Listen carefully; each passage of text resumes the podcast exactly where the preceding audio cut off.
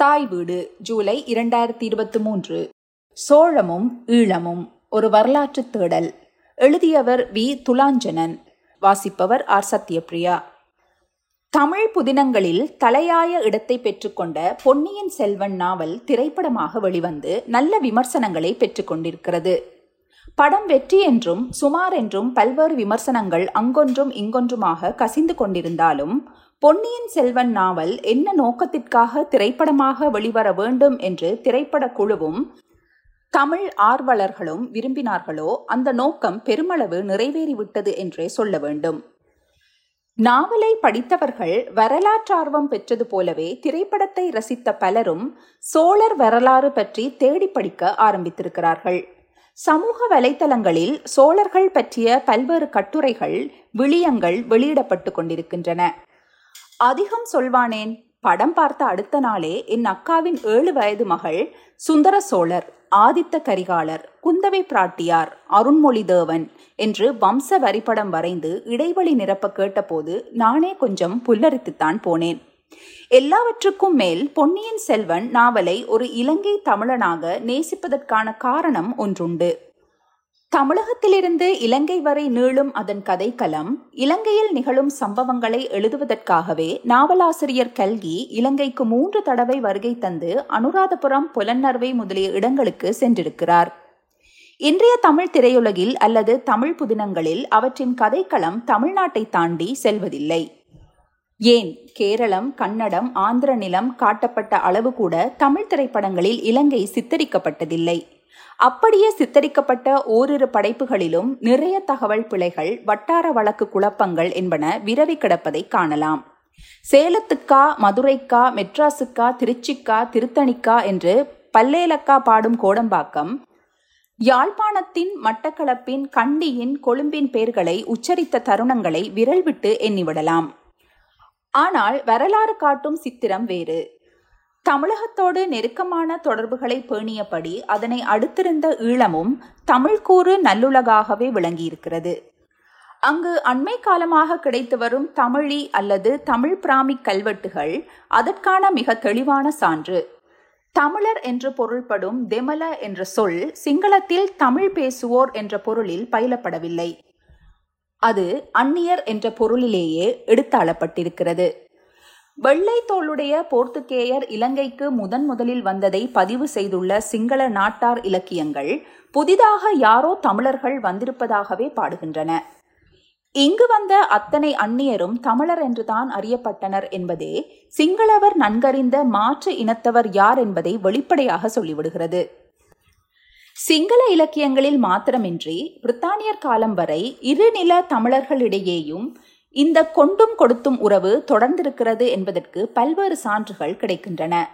மிக எளிமையான உதாரணங்களாக ஆறுமுக நாவலர் விபுலானந்த அடிகள் காசிவாசி செந்திநாதையர் ஞானப்பிரகாச சுவாமிகள் போன்ற ஈழத்தமிழ் அறிஞர்கள் தமிழகத்தில் பெற்றுக்கொண்ட வரவேற்பை குறிப்பிடலாம். பொன்னியின் செல்வன் இந்த மறக்கப்பட்ட உறவை நினைவு கூர்கிறது. கடலால் பிரிக்கப்பட்டிருந்தாலும் இலங்கையையும் தமிழகத்தையும் ஒரே பண்பாட்டு பரப்பிலேயே வைத்து பார்க்கிறது. மகாவம்சத்தை விரித்தால் இந்த வேர் இலங்கை மீது படையெடுத்து கொண்டே இருந்த எல்லாளன் சேனன் கூத்திகன் ஐந்து பாண்டியர் ஆறு பாண்டியர் காளிங்க மாகோன் என்று இலங்கையின் காலக்கோடு முழுதும் நீண்டிருப்பதை காணலாம். மகாவம்சத்தில் சோழர் மீது பதிந்திருக்கும் காழ்ப்பை இன்றைய அரசியல் சரிநிலைகளின் மீது நின்று கொண்டு தமிழ் சைவ சிங்கள பௌத்த முரண்பாடாக புரிந்து கொள்ளவே கற்றிருக்கிறோம். தொடர்ச்சியான தென்னக தாக்குதல்களால் சிங்கள அரசு அனுராதபுரம் புலனறுவை யாப்பகூவை தம்பதனிய கம்பளை கோட்டை கண்டி என்று தெற்கு நோக்கி நகர்ந்து கொண்டு இருந்தது என்பது இன்றைய இலங்கை வரலாற்று நூல்களில் வரும் ஒற்றை வரி. ஆனால் உண்மை அதுவல்ல. தென்னக தாக்குதல் என்ற ஒரே ஒரு காரணத்திற்காகவே அத்தனையும் திட்டமிட்டு செய்வதற்கு வரலாறு என்பது அத்தனை எளிதானதும் அல்ல. ஏன் இந்த ஒற்றை வரி தவறானது? முதலில் ஒரே ஒரு சிங்கள அரசு என்ற ஒன்று வரலாற்றில் இருக்கவில்லை. அனுராதபுரத்துக்கு சமகாலத்திலேயே பல சிற்றரசுகள் இலங்கை தீவில் இருந்திருக்கின்றன. பத்தாம் நூற்றாண்டளவில் இலங்கை ராச நாடு ரஜரட்ட உரோகண நாடு ருகுணுரட்ட மாய நாடு மாயரட்ட என்று மூன்று நாடுகளை கொண்ட திரிசிங்கள தேசம் என்று சிங்கள கல்வெட்டுகளில் அழைக்கப்படுகிறது. திரிசிங்கள அதிபதி என்ற சிங்கள கல்வெட்டு சொல்லுக்கும் மும்முடி சோழன் அல்லது தமிழ் மூவேந்தர் என்ற தமிழ் சொல்லாடலுக்குமான ஒற்றுமையை நாம் இங்கு எண்ணி பார்க்க வேண்டும். அனுராதபுர அரசு வடக்கே கோலோச்சிய போது அதற்கு சமனாக புகழுடன் அல்லது ஒருபடி அதற்கும் மேலாக உரோகண அரசு தெற்கே நிலவியதற்கு பாலி வரலாற்று இலக்கியங்களே சாட்சி. பிராமி கல்வெட்டுகளின்படி போமோ மூன்றாம் அல்லது இரண்டாம் நூற்றாண்டுகளில் தென்கிழக்கு இலங்கையில் ஏறாவூர் முதல் கதிர்காமம் வரை ஆண்ட தசபாத்திக்கன என்று அறியப்படும் பத்து சகோதரர்களின் அரசு முக்கியமானது. இவர்களை மகாகமத்தில் இருந்து இன்றைய கதிர்காமத்தை அண்டிய திஸ்ஸ மகாராமம் ஆட்சி செய்த துட்டகாமினியின் தந்தை கோத்தாபயனால் கொல்லப்பட்ட பத்து சகோதரர்களாக இனங்காண்பார்கள் ஆய்வாளர்கள். அதே உரோகண அரசின் தலைநகராக பத்தாம் நூற்றாண்டுக்கு பின் விளங்கிய பலம்பாய்ந்த உத்தநாத்துவாரம் இன்றைய முனராகல் உடுந்துறை. மகாநாககுலம் இன்றைய அம்பலாந்தோட்டை. நகரங்கள் இந்த தலைநகர் இடப்பெயர்ச்சி பட்டியலில் சொல்லப்படுவதில்லை. அதே பட்டியலில் குறிப்பிடப்படும் கோட்டை அரசும் கண்டி அரசும் கிட்டத்தட்ட சமகாலத்தவை. யாப்பகூவை தம்பதனிய குருநாகல் கம்பலை என்பவற்றின் அரசர்கள் பெரிய நிலப்பரப்புகளை ஆண்டதில்லை. ஆக இவற்றை ஒற்றை தலைநகரின் புலம்பெயர்வு என்று கொள்வதற்கான எந்தவித முகாந்திரமும் இல்லை என்பதே உண்மை. என்றால் உண்மையில் நடந்தது என்ன? அரசு என்பது நாம் எண்ணுவது போல் வெறுமனே படையெடுப்புகளாலோ சதிகளாலோ மத முரண்களாலோ உருவாவதில்லை. அரசொன்று உருவாவதற்கு குறித்த இடத்தில் நாகரிகமடைந்த சமூகம் ஒன்று இருக்க வேண்டும். அந்த சமூகம் பொருளாதார ரீதியில் தன்னிறைவானதாக இருக்க வேண்டும். அந்த சமூகத்தில் செல்வாக்கு பெறும் ஒரு தலைவன் அல்லது ஒரு குடும்பம் அந்த சமூகத்தில் அல்லது அயற் சமூகங்களும் இணைந்த பெரிய நிலப்பரப்பில் தன் அதிகாரத்தை நிலைநிறுத்தும் போது அரசொன்று தோன்றுகிறது. அதிகாரத்தை நிலைநிறுத்தும் போது அரசின் தலைவனான அரசன் தன் குடிகளின் பாதுகாப்பையும் இயல்பு வாழ்க்கையையும் உறுதிப்படுத்துகின்றான். பதிலாக குடிகள் வரிகளையும் சேவைகளையும் வழங்கி தங்கள் அரசனின் அரசு நிலைத்திருக்க உதவி புரிகின்றன. இப்படி உருவான அரசொன்று வளர்ச்சி காண்பதற்கு இரண்டு நிபந்தனைகள் தேவை. முதலாவது அதன் அயலில் இன்னொரு அரசு தோன்றாது இருக்க வேண்டும். அல்லது அயலில் உள்ள அரசுகள் முன்னைய அரசனின் ஆதிக்கத்தை ஏற்றுக்கொண்டு சிற்றரசராக நீடிக்க வேண்டும்.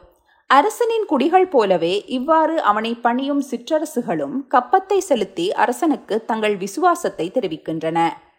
இரண்டாவது நிபந்தனை அரசு தொடர்ந்து நீடிப்பதற்கு அதன் கருவூலத்தில் செல்வம் கொளிக்க வேண்டும்.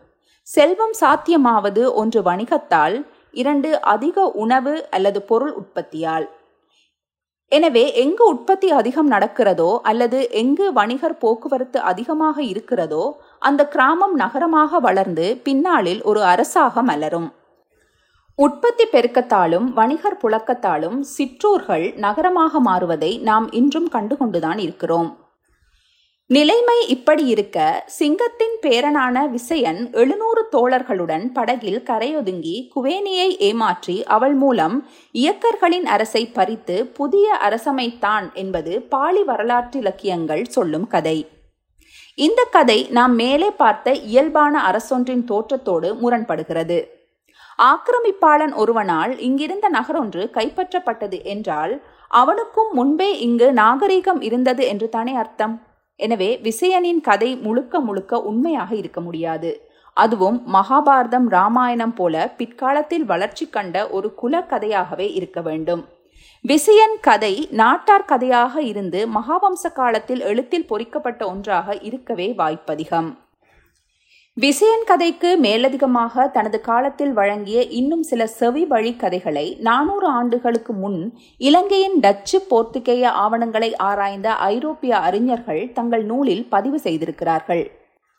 அவற்றில் ஒன்றின்படி தென்னகத்திலிருந்து வந்த வணிகர்களே இங்கேயே தங்கியிருந்த மக்களை கட்டுப்படுத்தி ஒரு புதிய அரசை அமைக்கின்றனர்.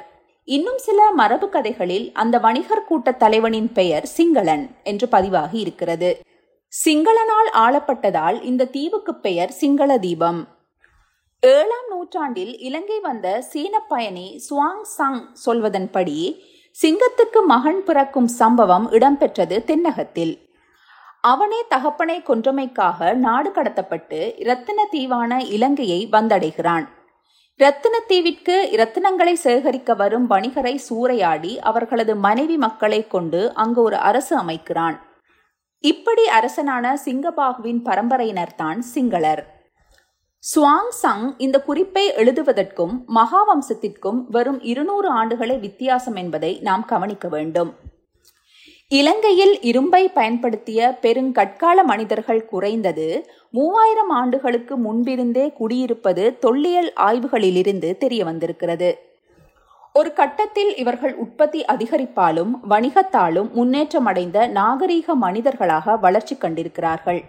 இவர்கள் அமைத்த ஊர்கள் பன்னாட்டு வணிகர் குழுக்களின் வருகையால் பிற்காலத்தில் நகரங்களாகவும் அடுத்தடுத்த காலங்களில் அரசுகளாகவும் வளர்ச்சி கண்டிருக்க கூடும் என்பதே யதார்த்தமாக கொள்ளக்கூடிய ஊகம். ஏனெனில் பத்தொன்பதாம் நூற்றாண்டு வரை இலங்கை அரசியலை தீர்மானிக்கும் பெருஞ்சக்திகளாக வணிகர்களே இருந்திருக்கிறார்கள் என்பது அத்தனை வரலாற்று சான்றுகளும் சொல்லும் வெள்ளிடை மலை. பாலி வரலாற்று இலக்கியங்கள் பதிவு செய்யும் அனுராதபுரம் மீதான முதல் ஆக்கிரமிப்பே சேனன் குத்திகன் எனும் இரு தென்னக குதிரை வணிகர்களின் படையெடுப்புதான். மகாவம்சம் சொல்லும் சேனன் குத்திகன் காலத்துக்கு வெறும் நூற்றாண்டு பிந்திய அம்பாறை குடுவில் பிராமிக் கல்வெட்டில் தமிழ் வணிகர்கள் பற்றிய குறிப்பொன்று பதிவாகியிருக்கின்றது. சோழர் காலத்துக்கு முன்னும் பின்னும் இலங்கை எங்கனம் திசையாயிரத்து ஐநூற்றுவர் நானா தேசிகள் வளஞ்செயர் முதலிய தென்னிந்திய வணிக குழுக்கள் பல்வேறு நகரங்களை தங்கள் கட்டுப்பாட்டின் கீழ் வைத்திருந்தன. சோழருக்கு நூற்றாண்டுகள் பின்பு வந்த முதலாம் பராக்கிரமபாகுவின் அரசவை ராச வைசிய புயங்கம் அரசர் வணிகர் ஒன்று கூடுமிடம் என்றே அறியப்பட்டது. அடுத்த இரு நூற்றாண்டுகளில் மன்னார்குடா முத்துக்குளிப்பில் யாழ்ப்பாண அரசு செலுத்திய ஆதிக்கத்தையும் சர்வதேச சந்தையில் அவர்களின் முத்துக்கும் ஆணிக்கங்களுக்கும் இருந்த கிராக்கியையும் இஃபன் பதூதா முதலிய வரலாற்றாசிரியர்கள் பதிவு செய்திருக்கிறார்கள். பதினான்காம் நூற்றாண்டில் இலங்கை வந்த சீன கடல் வீரன் செங்கே மாத்துரையில் சீனம் பாரசீகம் தமிழ் எனும் மும்மொழியில் கல்வெட்டு பொறிக்கும் அளவு கிழக்காசிய தென்னாசிய மேற்காசிய நிலப்பரப்புகளின் முப்பெரும் வணிக மொழிகளை பேசிய கடற்பயணிகள் இலங்கைக்கு எப்போதும் வந்து போய்க் கொண்டிருந்தன. தேவந்துறை அதாவது தெவினுவர கோவிலில் பொறிக்கப்பட்ட ஆறாம் விசயபாகுவின் சிங்கள கல்வெட்டு சர்வதேச வணிகர்களுக்கான பல கட்டுப்பாடுகளை விதிக்கிறது. அதே நூற்றாண்டின் இறுதியில் சோழமண்டல கடலாதிக்கத்தை தக்க வைப்பதற்காக இடம்பெற்ற முக்குவர் கரையார் போராட்டத்தில் அரேபிய வணிகர்கள் தவிர்க்க முடியாத இடத்தை வகித்தார்கள். பதினைந்தாம் நூற்றாண்டு முதல் இலங்கை வரலாற்றில் ஆரம்பிக்கும் காலனித்துவ காலம் இலங்கை அரசுகள் அத்தனையும் பன்னாட்டு வணிகர்கள் கைகளில் பகடை காய்களாகவே இருந்தன என்பதை நிரூபிக்க போதுமான சான்றாதாரங்களை தன் வசம் வைத்திருக்கின்றது. ஆக வடக்கு கிழக்கு இந்தியாவிலிருந்து விசயன் வந்ததாக சொல்லும் தொன்மத்துக்கு சமனான தென்னக வணிகர் குழுக்களின் தொடர் வருகையாலேயே இலங்கையில் முதல் அரசு தோன்றியது என்ற தொன்ம கதையையும் முக்கியமான ஒன்றாகவே நாம் பார்க்க வேண்டும். அப்படி தென்னகத்தவரின் வருகை பற்றிய மரபுரைகளில் சில கூறுகள் விசயன் தொன்மத்திலும் இணைந்திருக்கக்கூடும். விசயன் குவேனியை கைவிட்ட பின்னர் பாண்டிய இளவரசியை வரவழைத்து மணந்து கொள்கிறான் என்பது அந்த விதத்தில் ஊன்றி நோக்க வேண்டிய மகாவம்ச கதை. பாலி இலக்கியங்களில் பண்டு என்பது பாண்டியன் என்று பொருள்படும் சொல். விசயனின் கொடிவழியில் ஆண்ட மன்னர்களில் விசயனின் மருமகனாக சொல்லப்படும் பண்டுவாசுதேவன் பண்டுவாசுதேவனின் பேரனான பண்டுகாபயன் ஆகிய இருவர் பெயரிலும் பாண்டிய அடைமொழியான பண்டு இருப்பதை தற்செயலாக கருத முடியவில்லை. பண்டுகாபயனின் மகாவம்ச வரலாறு தமிழ் மண்ணிலும் போற்றப்பட்ட கண்ணனின் கதையை அச்சொட்டாக தழுவியிருப்பதையும் இயல்பாக கடந்து செல்ல முடியாதுள்ளது. தென்னக வணிகர் வருகை பற்றிய தொன்மத்தை உறுதிப்படுத்த நமக்கு மேலும் தொல்லியல் சான்றுகள் பல கிடைக்கின்றன. கடற்பயணிகள் உள்நாட்டுக்குள் நுழைய பயன்படுத்திய முதன்மையான நுழைவாயில்கள் ஆறுகளின் களிமுகங்களே கடலில் ஆறுகள் திறக்கும் இடங்கள் ஆழம் அதிகம் கொண்டவை என்பதால் அவை கப்பல்கள் நங்கூரமிடவும் நகரவும் போதுமான ஆழத்தை கொண்டிருந்தன. ஆற்று கழிமுகங்களில் சரக்குகளை ஏற்றி இறக்குவது அவற்றை ஆறுகளின் வழியே உள்நாட்டுக்கு பரிமாற்றுவதற்கு இலகுவான ஊடகமாகவும் இருந்தது. இலங்கையின் மிக பழைய துறைமுகங்களான மன்னார் மாந்தோட்டமும் திருகோணமலையும் இரண்டுமே ஆற்று கழிமுகங்கள்தான். மாந்தோட்டத்தில் கடலில் கலப்பது அருவியாறு அல்லது மல்வத்து ஓயா. திருகோணமலையில் கடலில் கலப்பது மகாவலி கங்கை. மல்வத்து ஓயாவின் கரையில்தான் இலங்கையின் பழந்தலைநகரங்களில் ஒன்றான அனுராதபுரமும் பண்டைய தொல்லியல் மையங்களில் ஒன்றான கட்டுக்கரை குளமும் அமைந்துள்ளன. மகாவலி கங்கையில் கலக்கும் அம்பன் கங்கை இலங்கையின் இரண்டாவது பெருநகரான புலனர்வையில் அமைந்துள்ள பராக்கிரம சமுத்திரவாவியில் ஒரு கிளையை கொண்டிருக்கிறது. ஏழாம் நூற்றாண்டில் சைவ நாயன்மார் பாடிய இரண்டே இரண்டு ஈழத்து தலங்களான திருக்கேதீச்சரமும் திருக்கோணேச்சரமும் இந்த இரு துறைமுகங்களிலும் அமைந்திருந்தவை தான் என்பதை இந்த இடத்தில் குறிப்பிட்டுத்தான் ஆக வேண்டும். மாந்தோட்டத்து மாந்தை துறைமுகத்தில் ரோமர் கிரேக்கர் கால தொல்பொருட்கள் கிடைத்துள்ளமை அதன் பழமைக்கு சான்று. சங்க காலத்தில் புகழ் பெற்றிருந்த கடலோடிகளான சேரர்களது நாணயங்களும் மாந்தையில் கிடைக்கப் பெற்றுள்ளன தென்னகத்தவர் ஈழத்துக்கு நுழைவதற்கிருந்த மிக கிட்டிய கடல் வழி பாதையும் மாந்தை துறைமுகமே. ஸ்ரீசவத்து உபதிசகாமம் பண்டுவஸ்னுவரை உள்ளிட்ட பல ஆரம்பகால ஊர்களை பாலி இலக்கியங்கள் பாடும் போதும் இலங்கையில் எழுச்சி கண்ட முதற்பேரூர் அனுராதபுரம். விசயன் தொன்மத்தில் உண்மை இருப்பதாக கொண்டால் குறைந்தது ஆயிரத்து ஐநூறு ஆண்டுகள் அது அரசிருக்கையாக நீடித்திருக்கிறது. அத்தனை ஆண்டுகளிலும் அனுராதபுரத்தை கட்டியெழுப்பியவர்கள் மாந்தை துறைமுகமூடாக அருவியாற்றின் வழியே உள்நாட்டிற்குள் நுழைந்த வணிகர்களன்றி வேறு யாருமல்லர். அந்த வணிகர்களால் புறக்கப்பட்ட இன்னொரு தொல்நகரின் எச்சங்களையே இன்றைய கட்டுக்கரை குல அக ஆய்வு பகுதியில் நாம் காண்கிறோம். அதன் பெயரை இன்று நமக்கு அறியக்கூடவில்லை.